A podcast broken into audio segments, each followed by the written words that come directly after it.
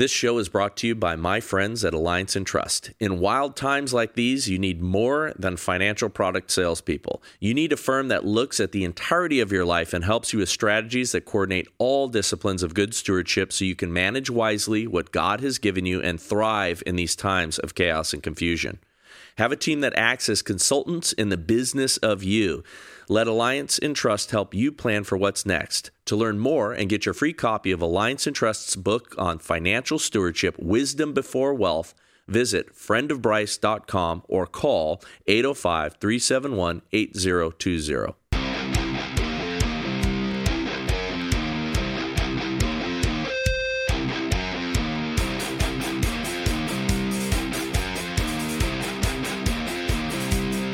Welcome to the Bryce Eddy Show, where we are working hard to be a threat to the Great Reset, causing all sorts of trouble. And uh, my guest today is uh, a friend of the show, uh, Dr. Leland Stillman, who is um, transforming healthcare the best he can, uh, one patient at a time. Uh, I'm excited to have this conversation with him because we're going to talk a little bit about healthcare. I'm sure we'll hit other subjects, but there is uh, real trouble brewing here in the United States. Um, my concern is that our medical industry is collapsing in some ways, and we need creative people to help right this ship and um, end some of the uh, pharmacy driven or big pharma driven cabal that exists. Uh, so, anyway, Dr. Leland Stillman, how are you, sir?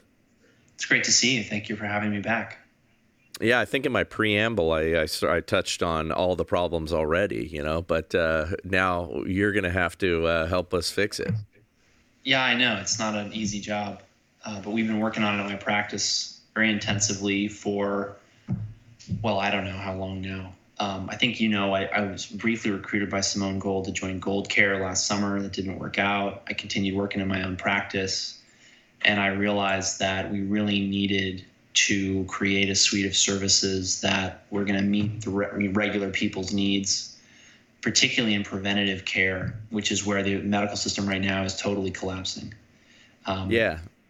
The, um, yeah. before you get into the detail, just for the audience, um, yeah. you, you, know, although you've been on the show before, uh, you were in the early days, and our audience has expanded. So, uh, mm. Talk a little bit about kind of uh, your background because I find um, you know a lot of us came together during 2020 and you know the chaos, right. and certainly that's how Simone Gold uh, you know came came to uh, prominence at that time, and another uh, a number of things were bubbling up because of COVID. So talk a little bit about that journey, and then let's uh, let's dive in.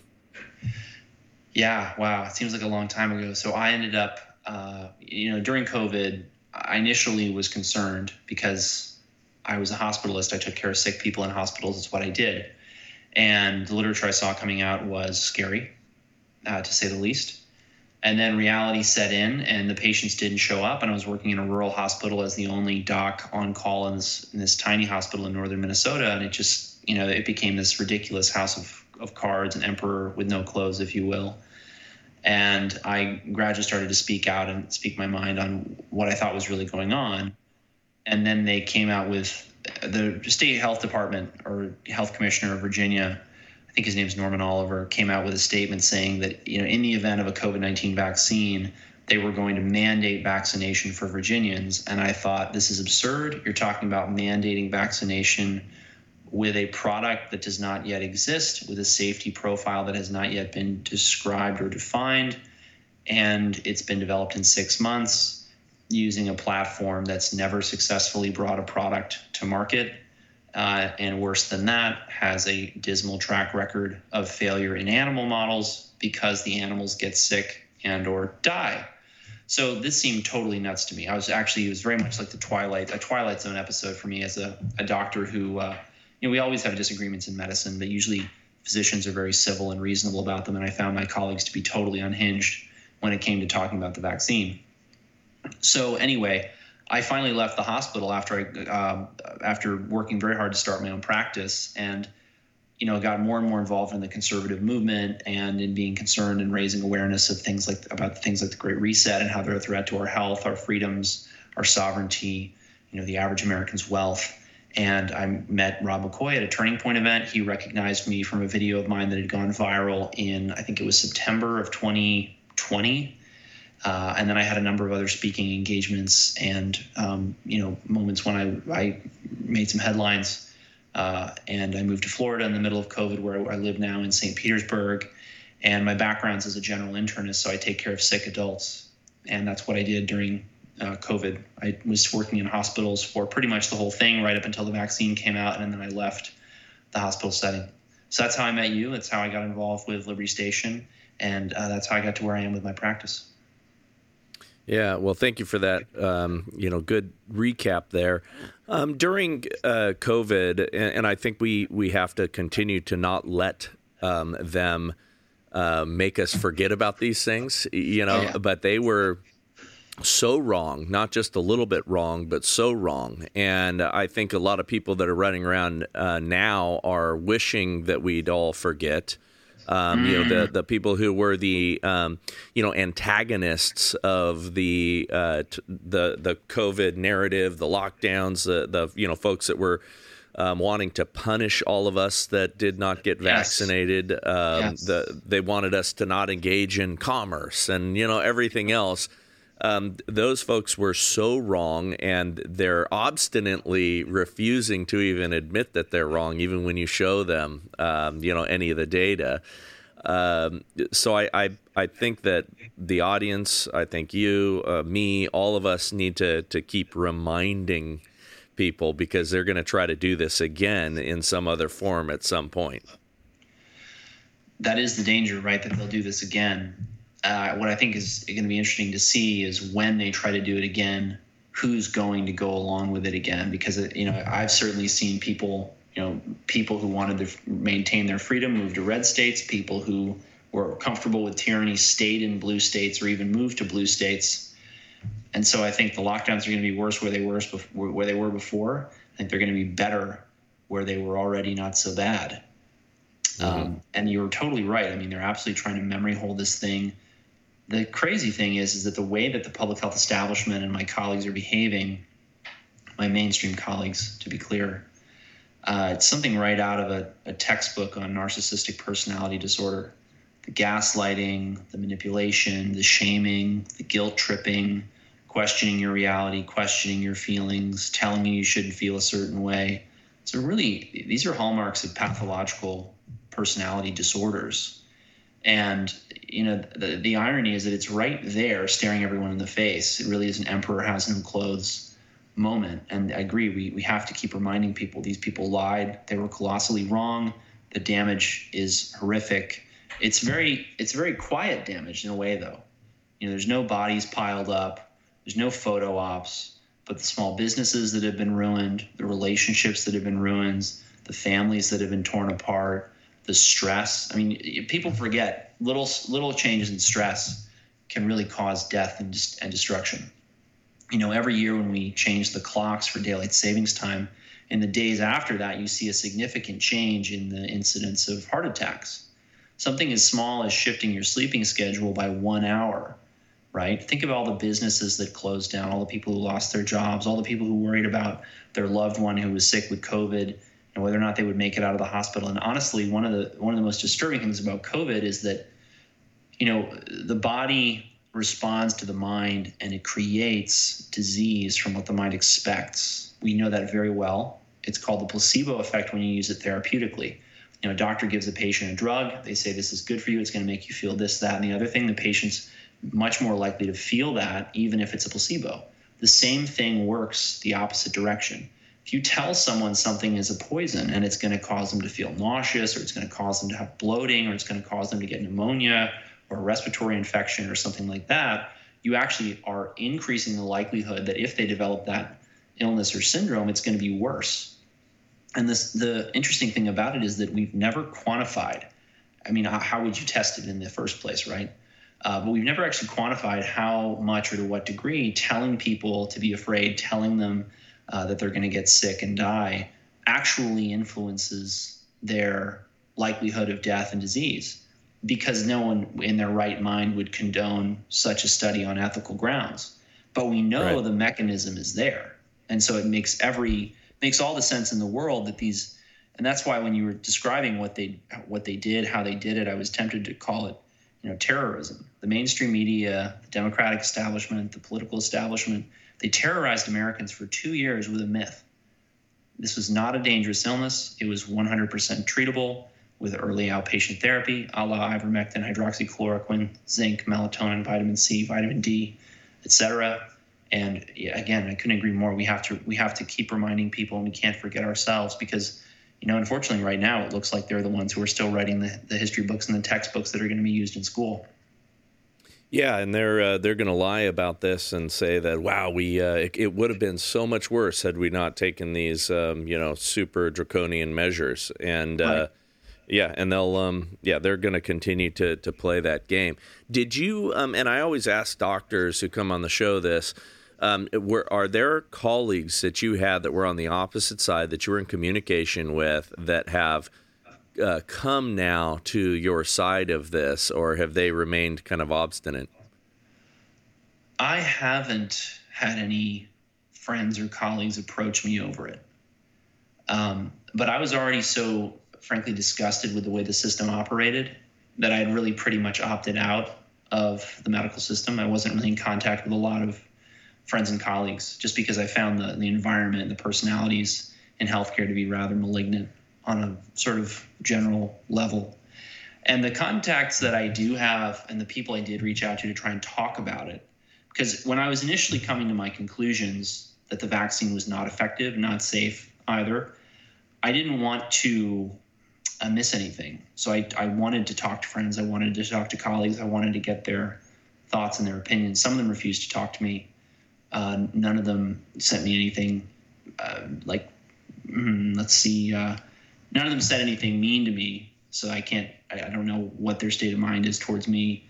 Uh, but some of them were, were friends who I, I know, you know, they would have called me back for dinner or they would have called me back for coffee. So I can only I can only suspect that they didn't call me back because they didn't want to talk about it and they concluded I was a nut, um, you know, or just grossly mm-hmm. irresponsible. So, yeah, I know. But it, but one thing that happened certainly is that I had a lot of people coming out of the woodwork when I started to speak out, saying that they agreed with me, thanking me for speaking out, and then saying that they couldn't do so themselves because of it usually was economic factors, right? I have the, the benefit as a general internist of being able to walk out of the hospital and take care of anybody off the street I was trained to take care of people 18 and older. I'll take care of, of, of kids younger than that, particularly because there's such a shortage of uh, physicians who are um, do not treat patients with, frankly, contempt for not vaccinating their children. Uh, we don't pressure any of our patients to to vaccinate. And I'm a virtual doctor, so I don't vaccinate anybody, and I wouldn't if I could. Um, but the uh, you know I can take care of anybody if you're a radiologist, if you're a neurosurgeon, if you do something that's highly specialized that requires an operating room, requires you know special referrals or a certain level of sophistication of your staff, you know you have a lot of startup and operating costs, and so it was frankly impractical for them to get out of the hospital, and that's part of how they managed to create the illusion of consensus. And the other way is that they these people because they were afraid to speak out, they didn't have the opportunity to convince their colleagues who were either secretly on the fence or who had just never been exposed to the opposing viewpoint.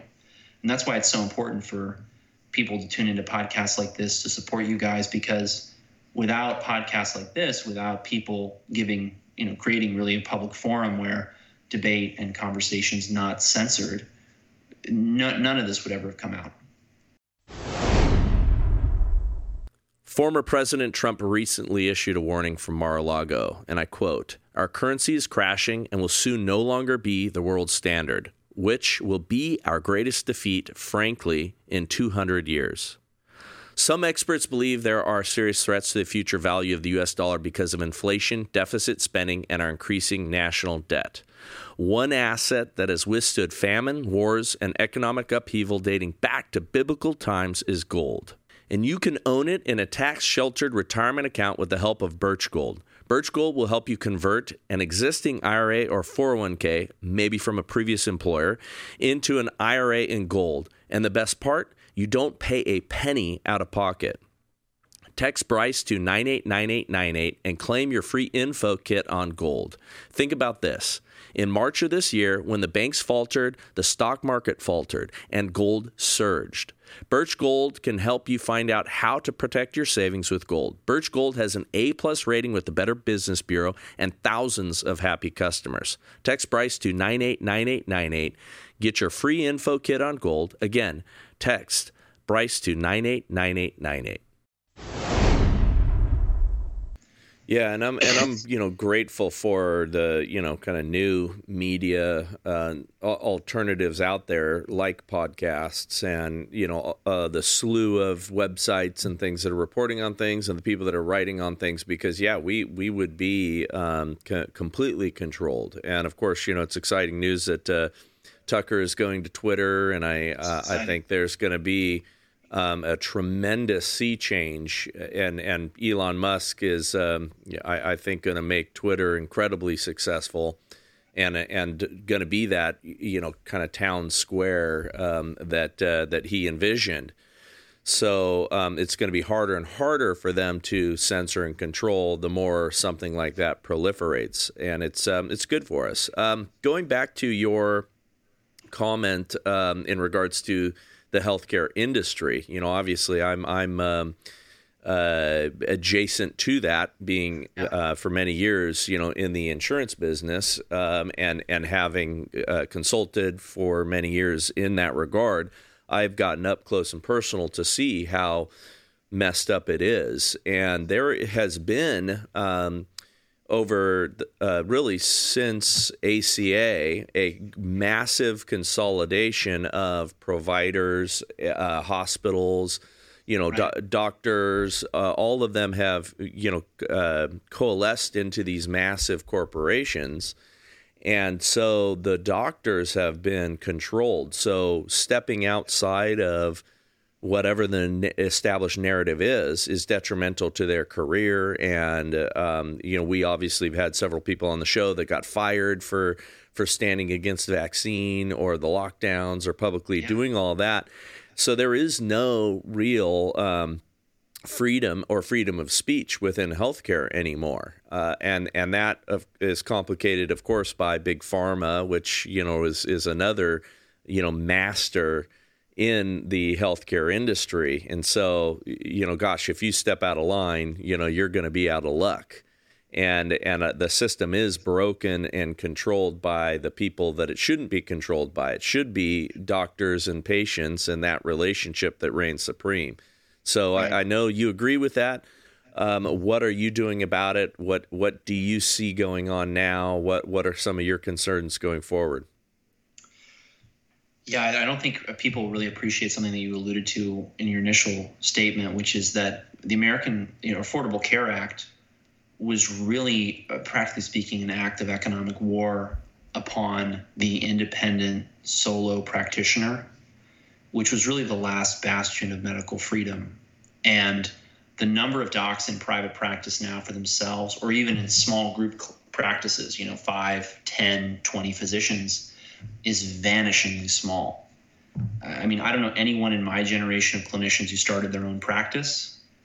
Even the, my mentors and colleagues who are decades advanced, you know, beyond my years, uh, they're solo practitioners. They haven't expanded their practices. They take care of a very small number of patients, and it's really sad because you know the Affordable Care Act created a lot of overhead for people. I call it the doctor yeah. tax uh, everything you want when you're a doctor is more expensive. The lawyers are more expensive. The software is more expensive. I mean, and part of this is HIPAA, which is you know this yep. awful piece of legislation that creates all this overhead.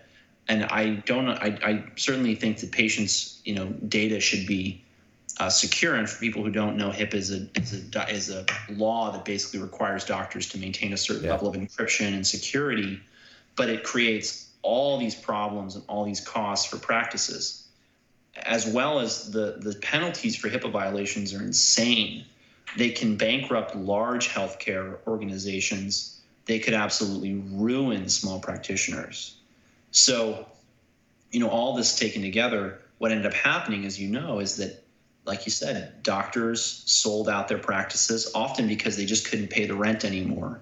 You know, I remember talking to one uh, professor in medical school. He was out on his own. He was running his own practice. He hadn't consolidated with somebody else because he just didn't feel like working for someone who was going to, you know, force him to work in some cubicle and never go outside. He liked to smoke his pipe on his lunch breaks. He was kind of an old school, uh, just country doctor.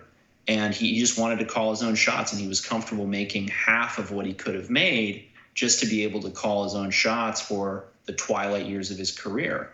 Not a lot of docs did that. The ones that did rapidly retired because they just didn't feel like doing paperwork all day. And so, you know, the reality is that most docs now work for hospitals, very large groups, and, you know, they all take insurance. There's almost no cash pay. The cash pay that there is is all concierge, practically speaking. It's very unaffordable. And, you know, I did cash pay concierge medicine exclusively for a while, particularly while I was starting my practice and just getting off the ground because, you know, starting a business, I, I didn't have a lot of customers, patients, and I just had to take what I could get, and I, you know, continued to raise my rates in order to give myself the financial, uh, basically foundation in order to then expand my practice. And the last six months, I've hired multiple staff, and now we're offering these very affordable annual plans because what I realized as inflation was you know, rising as the cost of living was rising, as you know, we see ridiculous headlines like 87,000 new IRS agents, mm-hmm. who I'm sure will be going after the middle class or what's left of it. I just realized that there's no way I, it's possible for me to cater to the very rich. It's very funny. I had a conversation with a hedge fund manager in West Palm Beach. He said, "Look, you should move to West Palm. You should charge 20 grand a year per patient, and you should be, you know, booked solid in six months." And I thought, you know, as comfortable as that sounds, there's no way I can leave the average person in the lurch. And I might not be able to take care of everybody, but I'm, I'm at least going to try and create some model that gives them an out. Because the reality is, for most people, and I write about this at my blog over at Substack, I have some premium posts for my paid subscribers where I really list out exactly how to get ready ready for things like cold and flu season. And what I do in my practice with patients is we look at the most important preventative markers. We fix their diet and their lifestyle so that those markers are in the appropriate ranges. And then if people are interested, we're happy to fill prescriptions for things preemptively like ivermectin or hydroxychloroquine. We want to make sure that they have a certain number of nutritional supplements in their medicine cabinet. And we walk people through through this because the reality is if you go through what we've set up and you really take it to heart and you buy the things that are supposed to be in your medicine cabinet and you do the things we recommend to fix your diet and your lifestyle, the chances of you going into the ICU, going into the hospital are very, very low. And when I say very, very low, I mean just look at the numbers from docs who treated. And I didn't treat a lot of people with early outpatient therapy. I was already busy seeing a lot of my own patients who wanted diet and lifestyle counseling. And so I wasn't like, you know, uh, many friends of mine, like you know, Peter McCullough for one, but I mean, there's so many, Zev right? I could go on and on, who saw hundreds or even thousands or tens of thousands of patients. I mean, their hospitalization rates were extremely, extremely low.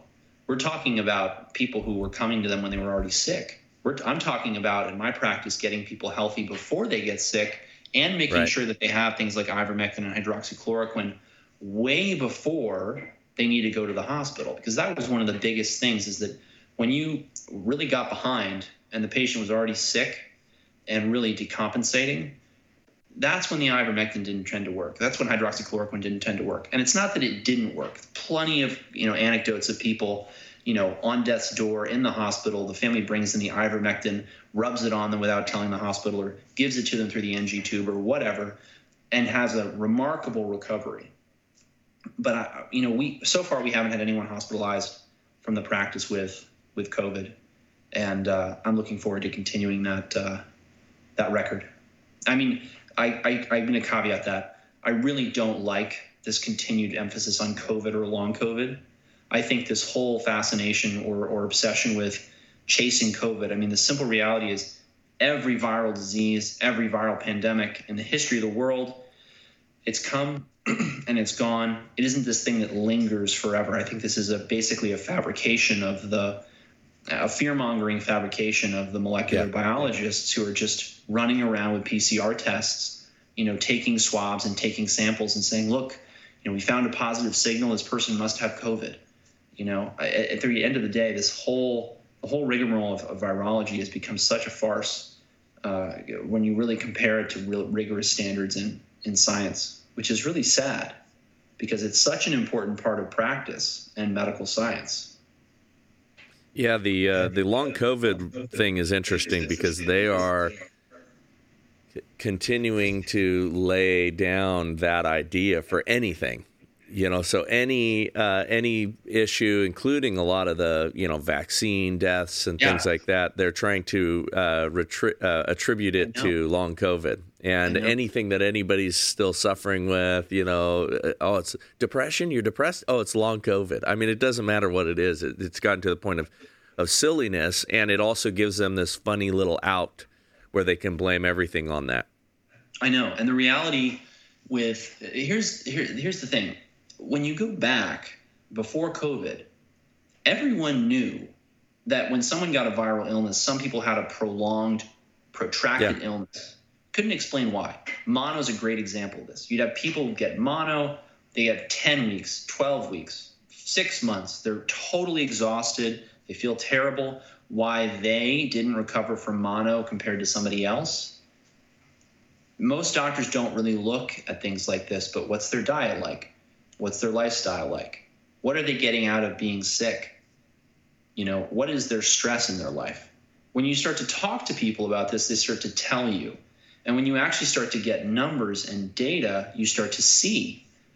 I mean, people don't realize this. Small changes can have very profound effects over long periods of time. And the reason why we don't talk about long COVID in our practice, we don't talk about you know, Epstein Barr and cytomegalovirus and all these other viruses is simply that when you get people's relationship with nature and their nature right, they don't have problems with chronic viral illnesses. They might occasionally get a wart on a hand. They might occasionally have a, cold sore. They might occasionally get something like shingles. They might occasionally get a really wide variety of you know, viral illnesses. But they aren't these out of control, long term, lingering, miserable syndromes that, you know, perplex people. They're not some kind of mystery. These are people who never get any sunlight, they have terrible sleep. Like most people today, they're addicted to their phones, they're addicted to their tablets, they're addicted to their their laptops, they're addicted to their social media. They're not eating a healthy diet. Many of them think they're eating a healthy diet. They really aren't. It's because they've been either taught the wrong thing by the dietary guidelines. And many people just don't realize that portion size matters a lot. Most people, when they hear that, are going to think, oh, he means I have to control my portions so that I don't gain weight. No, no, no, no, no. You'll get people who think they eat a lot of protein. They say, yeah, I have chicken for lunch and I have sausage for breakfast and I have beef for dinner. Well, did you have two ounces of these things? Did you have two tiny sausage patties? Or did you have an eight ounce steak? These are very different things. And, you know, I could spend hours with patients figuring out what's wrong with their diet, what's wrong with their lifestyle, not to mention motivating them to change it.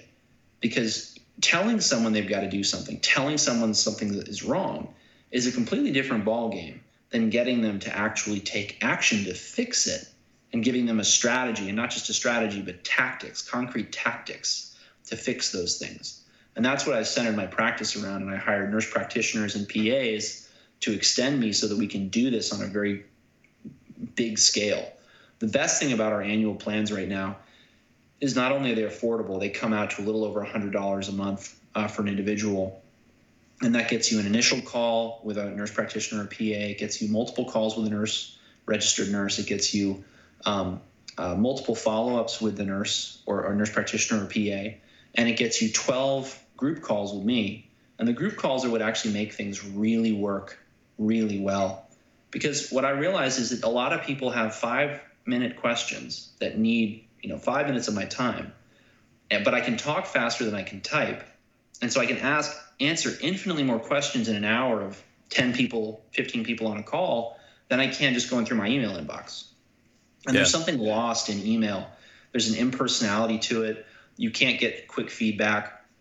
So I just found email and chat didn't work. The group calls are absolutely amazing. They've really revolutionized what I do. Do not trust these woke banks. Do not put your money into ESG funds. Instead, why don't you talk to the Alliance Entrust family? Finance is in their blood. I grew up with them and they've handled my entire financial world for nearly 30 years. And as a testament to their talents, they've managed to keep me not just out of trouble, which in and of itself is remarkable, but they've helped me to build real wealth. They've assisted me through complex business transactions and family matters. Now, even my daughters are working with Uncle Randy to put financial disciplines in place for their futures. Invest with people who share our values and will help you to be a good steward with what God has given you. Let Alliance Entrust help you plan for what's next. To learn more and get your free copy of Alliance Entrust's book on financial stewardship, Wisdom Before Wealth, visit friendofbryce.com or call 805 371 8020. Yeah, that's a great idea. Well, well, all that you're describing is impossible for most modern um, practitioners because it's there's no way that they can spend enough time with anyone. Um, and certainly they aren't focusing on diet and the things that they should. They're they're you know just fielding um, you know in many cases critical issues and you know okay there's something wrong with this particular person. And and so all right you know let's let's play defense um, you know now instead of playing offense right at the beginning. Okay let's get you healthy so that you don't need me. And uh, and that is how a practice should be organized. So yeah I like I like your business model. And you know there's not enough of those around the country and there's not enough uh, people thinking that. And and partly you know going back to our ACA conversation um, the I don't think people totally understand uh, you, we touched on the administrative burden but in order for most of these doctors to get paid because of the insurance business, uh, and again, one I'm in, in, intimately familiar with, they went with uh, from something like uh, 18,000 codes, diagnostic codes, and things to get paid on the insurance carrier side.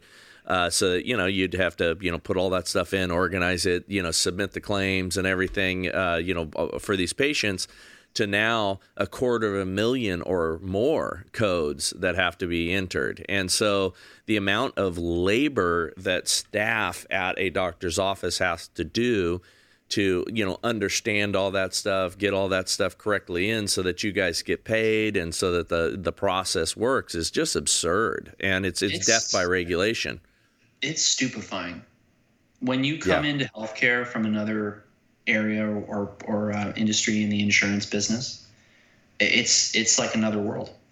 I mean, if every insurance uh, uh, type of insurance was regulated and run the way that health insurance was run, no one would have any mm. insurance.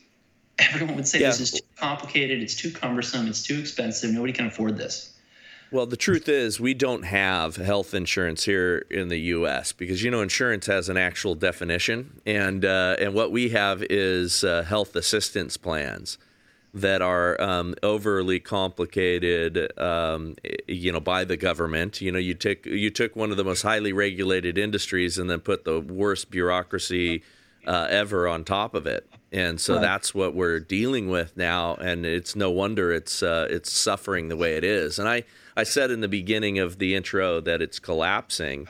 And the reason I say that is because, you know, in talking to a lot of these, uh, even hospital executives around the country and, all, and, and talking to some of these physician groups and folks, the wait for care um, uh, and the access to care is getting really tough for a lot of people, which is. Um, dangerous uh, to, to us. People are, are going without treatment. Um, and, and those are things that we used to see in um, single payer health systems only, like in Canada, where you might have 17 to 20 weeks to wait for a necessary mm-hmm. medical treatment. Right. You know, and, and, and the UK was similar in terms of their weight. It wasn't that way for us, and it's becoming that way. It's like once we put in ACA, we we took the the worst of both systems and and put them put them in place here in the U.S.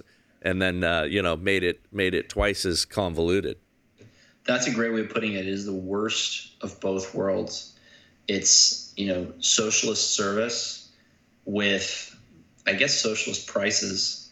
Um, there's no, I, and that's why the, the sad thing is it is collapsing the only solution is to opt out. The people at the top are absolutely yeah, not going to solve this problem. And I, I saw that writing on the wall. It's part of why I got out of the hospital. I stopped trying to work with health insurance plans. The reality is the best option for people right now is either switching to a high deductible plan where their you know out of pocket costs or I should say their, their costs to the insurance company right? Their premiums are as low as possible. They're not going to get much covered but I hate to break it to you you weren't going to get much covered anyway. And getting yeah. what you wanted covered would be like pulling teeth. There's exceptions to that. You know I've seen you know insurance companies cover the bills for certain things readily but then there's the awful surprises. Oh you went to an out of network hospital for your heart attack. Oh, I'm sorry. I just, you know, I was having a heart attack. I didn't think, stop to think, oh, hey, ambulance driver, you know, is this hospital in network? Is this cardiologist stent going to be covered? Oh, do you think we can add another five minutes on my drive time in my ambulance so we can make it to a hospital that is covered? I mean, this, it's, it's, uh, it's hard. I, I would say it's hard to believe it's legal, but given the people running the country right now, I can't say it's hard to believe it's legal. It's just sad that it's legal. Um, I mean, all yeah. these regulations, you know, they're not designed to serve the patient. They're designed to uh, consolidate power in the hands of the worst people uh, in society, uh, unfortunately. Yeah, well, I think before we need it, we need to go to organizations like yours, go to practices like yours, or you know others that are doing the direct primary care model and right. concierge models. And there's there's um, thankfully more that are cropping up that are again outside of the system. What right. I wish we were able to do um, is go back to a real insurance product on top of that because you know if you get hit by a bus um, you know you're going to need a whole different level of care and um, uh, you know a whole bunch of sophisticated emergency care and all those things and we should be able to buy policies just for that and just for those like getting struck by lightning uh, types right. of uh, acute occurrences um, and then and then have that paired with a practice like yours and you know unfortunately ACA uh, the government, you know, gets in the way of these things, and so you don't have the ability to do these hybrid creative systems as easily, and and that's where it uh, that's where it's sad, and and I'm I'm hoping that you know at some point we can flank flank the government and get around some of those restrictions. One of the most interesting options for people is the healthcare sharing ministry. And one yes. of the things that I, I think people should, I mean, if you've never heard of it, Google it. It's a very interesting, you know, category. I shouldn't say Google it use some kind of search engine that's not Google. Uh, yeah, but it's an interesting, yeah, it's an interesting product uh, that was cr- created by ACA because of how restrictive ACA was. It was clearly a First Amendment violation, so they gave us a loophole. You know, which is sad. They should have just you know demolished the legislation, but they gave us a loophole. At least we have that, and it allowed people of faith who had a, a, a, a objection to the nature of insurance on ethical grounds or religious grounds to have their own organizations that weren't insurance, they were sharing ministries. So you share healthcare costs with other people. It comes out to being very much the same thing. I don't know what you've yeah. heard. I've never had any complaints from patients about things not being covered that were really medically essential, but they really operate very similarly to, I think, how an insurance policy should operate, which well, is that it's it's interesting along those lines. In their commercials, they emphasize this is not insurance. But it is exactly insurance. Again, insurance has a definition, and and it is exactly pooling together with other people to right. you know spread the risk and the losses, and uh, and it is by definition insurance. But because of our regulatory environment and the problems that we've created for ourselves and how we've uh, mm-hmm. redefined and bastardized uh, everything you know they they play that game and uh, and it's exactly how it should be and I I'm a big um, a proponent of those types of of products and those types of ministries. And one of the really interesting things about those products and ministries is that one of the way that they control costs so that your your your costs as a consumer are low is that they don't provide care for non-biblical health practices. So if you go out and you inject IV drugs, if you have non-monogamous extramarital sex, um, and you develop some kind of a disease, they don't cover that. and yeah. that's one of the ways they control costs in a really big way. And that well, was they also things, do. Yeah. yeah, they also do some real underwriting, and you know, and so they don't take every single risk as well. And uh, it behooves you as a believer to be healthy anyway, but it right. uh, it encourages and kind of creates, um, you know, a, a better structure because 75% of all claims are lifestyle based chronic conditions and if they right. um, you know underwrite uh, for that you know meaning that hey if you're going to you have to get certain certain things under control you've got to get uh, you know certain lifestyle issues and chronic disease issues under control before you are a part of many of these health sharing ministries and again that's if you're able to drop those risks down by a lot, uh, that that that is going to create low low premiums and you know low low costs for you. Right, and that's why you know I mean somebody like me, adult male, getting a single person policy, insurance might be fifteen hundred dollars a month, but healthcare sharing ministries often are one hundred and fifty dollars a month. Yeah, I mean it yeah. can be ten one tenth the cost of what you're getting from insurance and you know, I haven't heard any of my patients complain about the service they've gotten. It's been prompt, it's been fair, it's been reasonable. They've been able to get a hold of somebody. I just went through the process of trying to submit claims to United for a patient, and it was just this endless back and forth. Oh, you didn't dot this I, and oh well, oh, this yeah. page is not formatted correctly, and it's like, you know, how it's obvious they're just they're just they're just sandbagging me. So. Yeah, yeah, no, there's uh, there's a lot of uh, let's put up enough resistance, um, you know, with some of these claims so that we don't have to pay them right. or they go away. Yeah, exactly. no, it's um, it, it's an issue, and and I, you know, it's one of those things that free the free market, which we do not have, and you know, during ACA they tried to, you know, during those debates and Nancy Pelosi saying, okay, let's pass this so we know what's in it. Um, those uh, during those days they were arguing against free enterprise in healthcare. And, and I use that term rather than capitalism. But we have mm. never had, well, we have not had in the last 60 years any kind of free enterprise in healthcare or free market. Yeah. You know, it's a, it's a very uh, different thing. It is so regulated. We're so prevented from being creative, so prevented from coming up with things. And again, thankfully, these medical sharing ministries and things like that have have done a good job of uh, figuring out how to um, skirt the system. And and in fact, I don't know how those guys did it, but they got that health sharing ministries thing written into the bill, um, you know, which allows it, and so it's perfectly right. Acceptable based on ACA's um, uh, standards. And and again, yeah, it's it's the way to go. And then you pair that up with a proactive uh, practice like yours, and um, and it works. Summer is here, and Good Ranchers wants to give you what you've been craving a nice summer steak on the grill. Can you hear the sizzle already? I'm not sure what your favorite steak is, but mine is literally every steak I get from Good Ranchers. Every cut that they source from local American farms is hand cut, trimmed, and aged to perfection.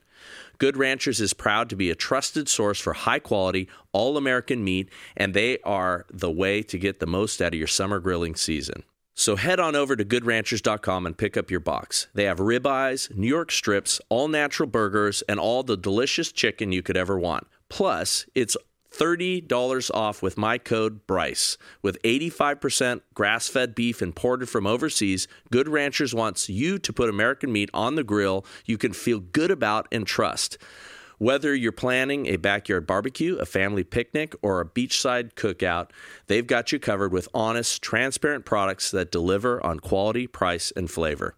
This is the perfect time of year to easily change the way you buy meat. So head to goodranchers.com and use my code BRYCE for $30 off any box. Forget about the summer bod for a minute and focus on summer meats. With Good Ranchers, you can feel good about the 100% American, locally sourced meat you're putting on your grill and on your plate. Make this summer one to remember by starting it with American meat delivered to your door from goodranchers.com. Use my code BRYCE for $30 off at goodranchers.com today. Right, and that's what we're seeing. Our patients are very happy you know, I can't remember the last time somebody called me having, you know, gone to the hospital. Uh, just today, I had a you know a friend of mine texted me about a friend of his who's in the hospital, who's not a patient. Um, you know, we always see friends, family, people we hear about peripherally. My staff, my staff and I, that is. You know, oh, they're sick. I went to the hospital, so on and so forth. We'll get people in who think they're healthy. We'll get their labs. We'll see what's wrong. Then we are able to actually take corrective action and anticipate things. We have a number of people right now who, if they hadn't gotten some early lab work, you know, their their diagnosis, you know, and it's always people just think it's it's just something, just a little something, right? Oh, it's just 10 pounds. Oh, it's just, you know, a little pain here or there. Oh, it's just a little weight loss, a little weight gain. Oh, it's just, you know, my genes. And this the sad reality is that, you know, physicians, American physicians in particular, have not been trained well in preventative medicine, have not been trained well in nutrition, lifestyle, diet, exercise. When you really bring these things to bear, you know, like you said, 75% of the underwriting is lifestyle related but if you don't know how to fix somebody's lifestyle and their diet, what business do you have, know, addressing these complaints? And when we do address these complaints, people feel better, they look better, they function better, and they don't go to the hospital. And that's exactly what big pharma doesn't want us doing. You know, the number of patients of mine, I, like the number of prescriptions I write per month, maybe half a dozen, maybe a dozen. Most of them are for bioidentical hormones, which are not anything that big pharma is going to make any money on. In fact, big pharma for years has been waging war on bioidentical hormones because bioidentical hormones can be effective. I don't know if I can say this without the FDA, you know, showing up at my door, you know, with um, bulletproof vests and, and, live ammunition. But um, let's just say um, repleting uh, levels of hormones in men and women of testosterone, estrogen, progesterone uh, has a wonderful effect. And I'm not going to say anything more uh, yeah, that. no, it's true though. Anyway, it's true. It's really true. I mean, the number, you know, one of the first symptoms that people have of hormone dropout, you know, low estrogen, low progesterone, um, low testosterone is anxiety, depression. You know, these mm-hmm. two diseases are skyrocketing and they're huge money makers for big pharma. I mean, the antidepressants, the anti anxiety medications. And people will often end up on a whole cocktail of these things. So they're not just on one, they're on three or four. And they're taking it every day with no end in sight and then it creates problems with their weight because it makes them hungry or lose it ruins their impulse control or it makes them feel depressed and so they need to eat something in order to not feel depressed and then all of a sudden they're overweight now they need a weight loss drug right i mean it's yeah. it's a horrible grim vicious cycle that americans are being ushered into uh, and we are the solution and I yeah, write about I, in my in my book dying to be free which I can't remember if I'd written that by the time I came on this show initially, but you know, I wrote all about it in there. It came out last, you know, last fall, and it's just so easy to break out of this vicious cycle once you understand how the web is being woven around you. Yeah, I don't think. Uh, yeah, I don't think you were um, when you came on. You had that book uh, in hand yet, so that's wonderful. Uh, uh you said, "I'm sorry, it's dying to be free." Dying to be free. Yeah. Wonderful. Yeah. Well, um, I'm sure we can uh, get that on Amazon or your website. Where do we find Amazon. that? Yes. Okay. Awesome. Well, going back to the hormone issue, you know, I've had uh, Dr. Robert Yoho on a number of times, and he's now yeah. retired, uh, but he wrote the book Hormone Secrets, and uh, he's actually a, a, great writer. And I gave that book to my wife because during 2020 she was having some some real challenges, and it did boil down to um, you know, some issues with hormone levels and things like that, and and you know, it's made a huge difference. So it's um, yeah, it's a big, it's a big deal, and and most people are. Uh, completely unaware of it, and most physicians won't really treat it or address it. Um, and like you said, they'll just put you on a cocktail of other meds um, to to mitigate the symptoms of of something that could be easily identified and easily remedied. Right. Yeah. So, um, how do we follow you uh, for people who are interested in your practice? Uh, you know, where do they go? Um, you know, I love the model. For starters, I need a nurse practitioner for the West Coast. So if you're listening to this and you're a nurse practitioner, you're in California, you're in Oregon, you're in Washington State, or you're willing to get licensed in those three states, contact me because I, uh, you know, have staff for the East Coast, and we're expanding into the middle of the country. But I really have a lot of interest in California, Oregon, and Washington. And I'm a little bit. Um, first of all, I'm I'm already booked solid That's why I'm hiring additional staff. Um, and on top of that, I'm afraid of the California State Medical Board taking my license, even if I were to get it. So yeah. if you are listening to this and you're a nurse practitioner looking for work, please let me know. Or just everybody move to everybody who's freedom loving just move to a red state, and uh, you know we'll uh, we'll solve that problem over time, and we'll let we'll let California fall off the the face of the earth. Is that where you guys are at with that now out there? That's where uh, it depends on the day you ask me, um, because I know, right? you know it is getting so bad here. I mean, you know, it's sunny, beautiful today, so you know that uh, that charges you a little bit. But um, mm-hmm. now California is, uh, I've I've been calling it uh, over time the velocity of atrocities that uh, Gavin Newsom and the state legislature are, um, you know, passing here, and the laws are getting to be uh, you know, more egregious against, um, you know, patriots and, you know, successful people. We're moving uh, faster and faster towards uh, socialism here. And, you know, one of the latest things is, you know, you're going to, you're going to pay more for your utilities under this new, um, you know, uh, communism here. Uh, if you make more money. So um, it's just again, uh, you know, right out of the communist playbook. You know, from from each according to his ability, to each according to his need and uh, and and all of that uh, every day they're going to continue to double down here um, and and what they can accomplish in a matter of a few years here in California is uh, is ridiculous under one party rule. It's uh, sobering, and I think that's being kind. Uh, it is. Yeah. It must be surreal to be. I mean, it's surreal living through it. I mean, I'm not living through it. It's a surreal watching the headlines from Florida so yeah. anyway, the website is stillmanmd.com. There's an apply for consultation tab. Uh, I have a online course and coaching practice as well, which is at stillmanwellness.com. Long story short, the federal government um, basically won't let me teach people as a doctor, but I can teach you as a coach. I'll leave it at that. Yeah. Uh, so we coach people everywhere. We doctor people in New York and Florida at the moment. And people can come see us in person if they want. Um, and you can come see it. We, we live, I live in St. Pete with my practice, with my, my colleagues, the rest of my employees. And, uh, you know, so if you need an excuse to come to the beach, we can be it. And uh, my handle at every social media platform is at Stillman MD, uh, Stillman S T I L L M A N. M is in medical, D is in doctor. And I look forward to uh, to hearing from you. If you have questions, you can drop them in the comments anywhere that I'm at and I look forward to uh, to seeing you all there. Thanks for having me on, Bryce. Hey, you're welcome, and I'm convinced if you and I were in charge of this system, we could probably fix it. You know, coming from coming from different perspectives on that, I think you know if they just made us medical dictators for a day, you know, we could we could straighten out the problems here. I mean, all we need is a chainsaw, maybe some gasoline, some kerosene, some matches. Just you know, just burn up the U.S. legal code when it comes to healthcare and health insurance, because really the problem is the regulation. That's why the title of the book is Dying to Be Free. Americans aren't dying because they don't have enough access to, you know, I mean, our wealth is now rapidly shrinking because they've basically given it away.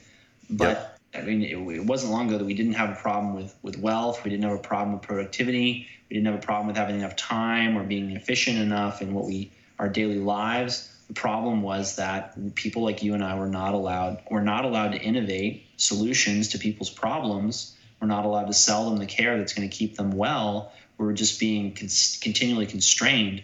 And so Americans are dying because they're not free.